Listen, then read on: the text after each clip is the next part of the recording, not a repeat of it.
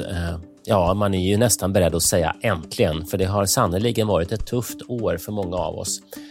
Och när det har varit ett tufft år, då tycker i alla fall jag att det är extra viktigt att man firar av det där året, att man lägger det till det förflutna. Och det är vad vi ska förbereda oss för i dagens Studio DN. Vad är det för någonting man ska ha på nyårsbordet i år? Det här är Studio DN och jag heter Augustin Erba.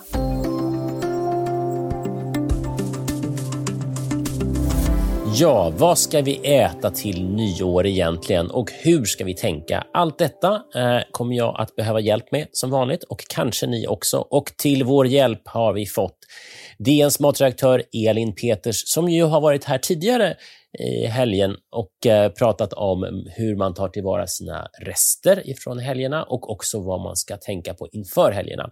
Så att nu är det tredje gången gilt, Elin. Välkommen! Tack så mycket! Ja, hur ska man tänka när man handlar nyårsmaten i år? Det gäller att fundera vilka förutsättningarna är. Precis som när man lagar vilken måltid som helst. Vilka är det som ska komma och äta? Hur mycket tid har man på att förbereda sig? Och vad vill man att det ska kosta? Mm. Jag hör din hund ligga och snarka där i bakgrunden. Ja. Och se vad han tycker om nyår. Mm. Och hur fungerar det med alltså... Det är ju sagt att vi ska vara utomhus och att vi ska hålla avstånden så. Men säg att man då får ihop en middag. Att man tänker sig att man ska vara flera stycken. Hur ska man tänka kring vilken sorts mat man ska ha just på det här nyåret? Ja, alltså det är ju väldigt ambitiöst att tänka sig att man ska fira hela sin nyårsafton utomhus. Det tycker jag nog. Men... vill man göra det så finns det ju förutsättningar. Det finns ju mat som passar bra att äta utomhus. Och just när det gäller nyår så tycker jag att det är roligt att ha till 12-slaget förbereda lite så här kanapéer och småplock och så. Som man kan äta till champagnen medan man skålar in nästa förhoppningsvis lite roligare år. Men om vi ska ta det från början så, vad tänkte du på för rätter som passar utmärkt just för om du ska ta något specifikt exempel? Jag tänker grillad korv. Och det kan man ju faktiskt göra lite roligt. Man behöver ju inte ta sämsta korven och bara ett tråkigt korvbröd. Utan om man verkligen vill liksom äta en varm rätt utomhus, då kan man grilla korv och sen så kan man ha roliga toppings och tillbehör och... Det finns ganska många saker som man kan grilla på spett också, förutom korv. Men du behöver ju hjälpa mig här, Elin. Vilken korv, vad är skillnaden mellan tråkig korv och inte så tråkig korv? Ja, innehållet. Alltså om den tråkiga korven mest innehåller typ så här potatisflingor och inte ens får heta korv, då skulle jag kanske välja något annat. Men nu för tiden finns det ju ganska mycket hantverkskorvar som är kryddade på olika sätt och så som man kan välja så att det känns lite roligt. Men väljer man en korvgrillning så är det ju aktiviteten som är höjdpunkten snarare än exakt rätten. Och sen så pratar de om lite olika roliga toppings. Vad kan det vara för någonting? Ja, man kan göra rostad lök, man kan göra lite olika såser. Man kan ha så här chimichurri och vad är chimichurri? Vad är det? Ja, som en sorts en mixad örtolja som är lite chilihet så där som man kan göra. Och jag tror att vi har gott om recept på dn.se om man skulle vilja titta på det. Topping på korvgrillning. Men om man inte vill ha korvgrillning då, om man vill ha det lite mera, ja, nu har det ju blivit avancerat här nu när man ska köpa hantverkskorvar och sen ha toppings. Men om man inte vill ha korvgrillning, vad skulle man mer kunna tänka sig? Är det liksom nyårsmiddag utomhus som du tänker på nu? Eller du kan komma med förslag till båda. För jag tänker att det kommer, bland våra lyssnare finns det säkert sådana som liksom har sin lilla sociala bubbla som de kan äta, som de kan träffas gemensamt. Och sen har det ju sagts att man får vara upp till 8 personer. I alla fall sades det så när vi spelade in det här avsnittet. Och så vidare. Så att, kommer förslag på båda. Jag tror att vi har lyssnare som gör båda. Ja, Ja, men får man vara 8 personer, då kan man ju göra liksom en riktig stor middag. Det jag tycker är kul med nyår är ju om man liksom sprider ut det ganska mycket. Det är ju en rätt lång fest. Man ska hålla igång hela kvällen, och då tycker jag att det hellre är roligt att äta liksom kanske 4-5 lite mindre rätter som man kan liksom sprida ut över kvällen, än att man äter en jättestor kött- och potatismåltid klockan 7 och sen så dricker man sprit fram till 12-slaget. Det brukar bli dåligt. Ja, om jag äter den måltiden, då kommer jag behöva lägga mig ungefär när jag alltid lägger mig. Det säger vi 9:30 på kvällen. Då blir det ju inget 12-slag, så det är ju inte bra. Tack för detta utmärkta råd. Vi ska strax göra en liten paus här, och så ska vi snart tillbaka, och då ska vi prata om nyårstraditioner och vad man dricker till nyår.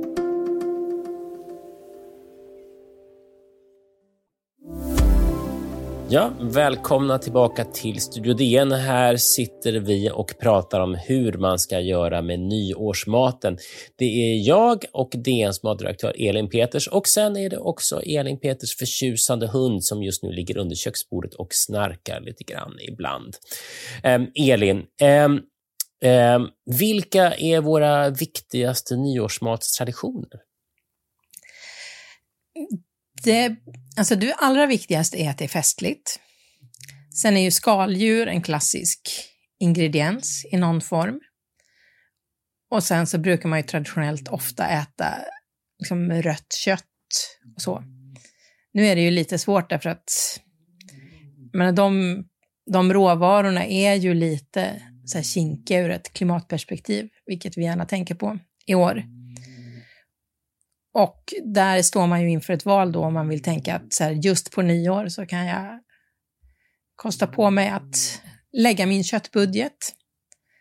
Eller så är man den personen som inte tänker på sådana saker alls. Eller så vill man inte göra några kompromisser ens på nyår. Och då, ja, där måste man ju gå utifrån sitt eget hjärta.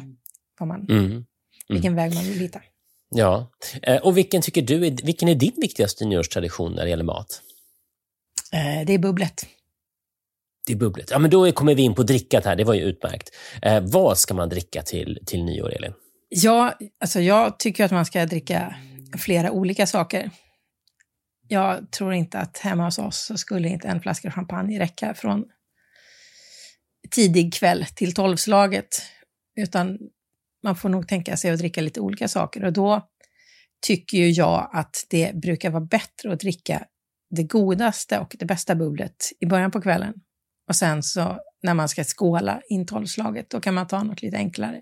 Då står man kanske ändå ute och så håller man på att slabba med plastglas, och så är det någon som tappar något och så fryser man av fingrarna och så. Och då hinner man inte riktigt uppfatta alla delikata toner i den exklusiva årgångschampagnen, utan då är det bättre att man skålar i något som bubblar och som smakar okej.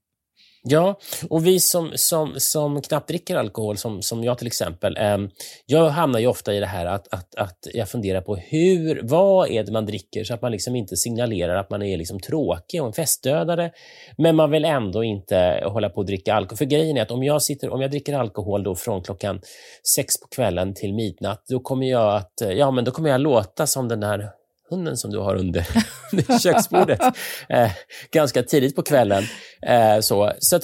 Vad har du för rekommendationer för alkoholfria eller alkoholdämpade alternativ? Så jag brukar ju tycka att så här, svenska äppelmuster och så är bra. Och då, alltså det finns ju en idé om att det är så här tråkigt att dricka äppelmust, och att det istället skulle vara bättre att hitta något alkoholfritt bubbel. Därför att då känns det som man är med lite mer. Men där tycker jag att man är fel ute, därför att mycket av den svenska äppelmusten och de svenska alkoholfria dryckerna, de är så himla välgjorda nu. Det har kommit ett stort utbud av så bra saker. Så att välja något sånt, det visar snarare att man är lite så här i framkant och medveten. Och inte att man gör ett nerköp, utan man gör ett minst lika vasst val, fast i en annan kategori. Och där, alltså det handlar ju väldigt, väldigt mycket om att inte, varken man själv eller andra ska så här stigmatisera att man inte dricker alkohol. det måste ju vara ett val som var och en gör, att välja bort alkoholen, och tror att man ska sluta fundera över ifall det man gör är acceptabelt eller om man är lite töntig eller så, för det, så är det ju verkligen inte. Det är ett väldigt bra val idag. Mm. Jag ser fram emot detta. Jag ska informera människorna omkring mig att jag nu dricker min framkantsdryck. Ja, men det tycker jag. Men och sen så när de tittar lite skeptiskt så får de säga så här: ja, det här är en exklusiv äppelmust som tillverkats av det här lilla företaget i Strängnäs, och de jobbar med utvalda plantor på det här och det här sättet. Så får de väl... Ja, jag tänkte mig köpa vanlig äppelmust på ICA eller Konsum. Men varför ska du göra det? Om de andra dricker jättefint så kan väl du också dricka jättefint? Fast det är precis, ja, men det är bra. Det här är därför du ständigt får återkomma som gäst här i Studio DN, för att hjälpa oss på traven. För att titta här, annars hade jag kanske inte tänkt på det. Att just det, man behöver komplettera med någonting så. Okej. Vi hade ju gjort ett specialprogram om hur man tillagar sina rester här i mellandagarna. Hur ska man tänka med resten när det gäller nyårsmaten? Alltså om det blir rester av nyårsmaten, då är det ju oftast ganska lyxiga rester.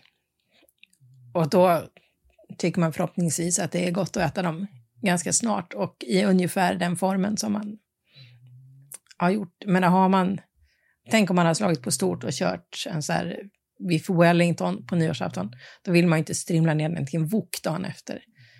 Vänta. De som inte vet vad Beef Wellington är, vad är det? Det är oxfilé och så har man på liksom en svampkräm och så har man rullat in den i smördeg.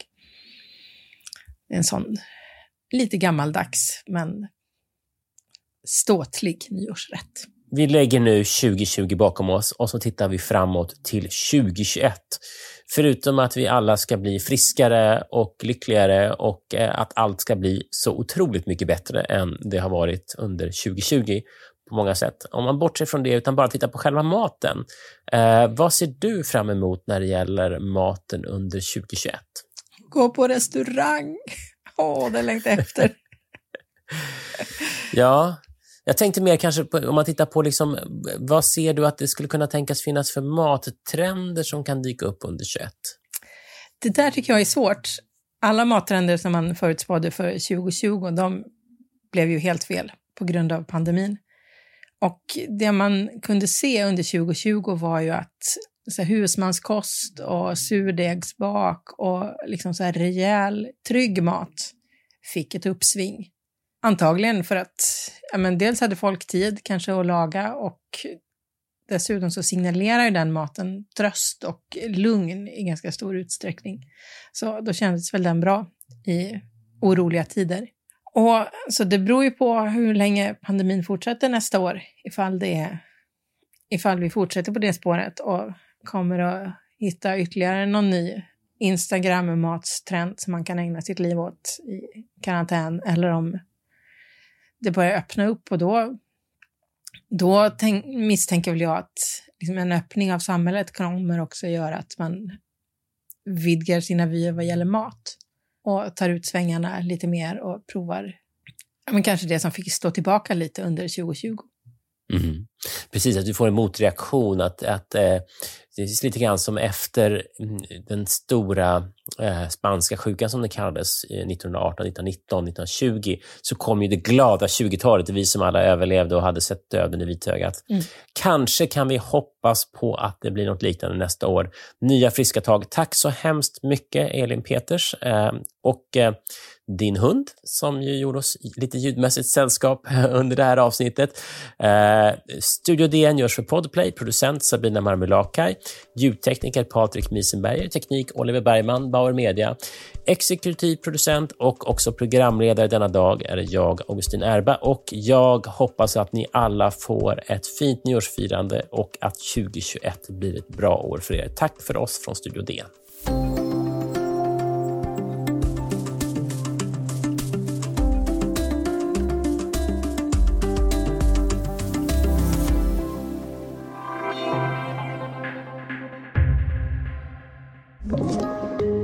Play.